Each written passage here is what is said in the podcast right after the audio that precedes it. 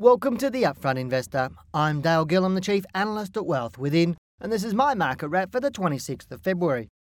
I've advocated for quite some time that the increasing debt levels Australians have been exposing themselves to means we could end up like America and subject ourselves to the same fate.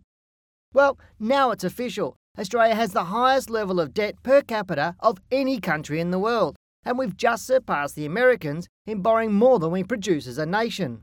All the while, the Australian government has been encouraging households to spend more to keep the economy moving so that we do not fall into recession. In addition, the first home buyer scheme has enticed home buyers to borrow more to get into the property market, which in turn has created rising house prices and reduced the affordability for those people the government was trying to help. While Australia was encouraging spending, the US was actually cutting back in an attempt to reduce their high debt levels.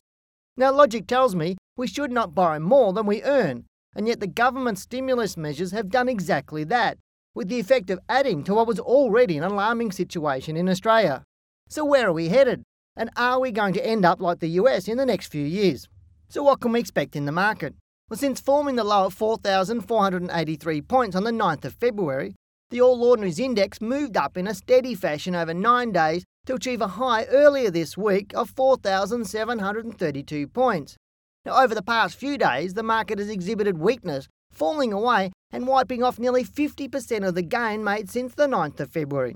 Last week, I indicated that we should be prepared for the unexpected, and the current move down is just that.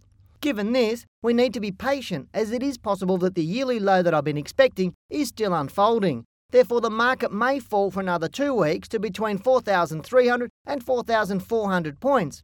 Alternatively, if the market rises next week, I believe it will continue to do so, and the current fall is just an opportunity to get some good shares for those in the know.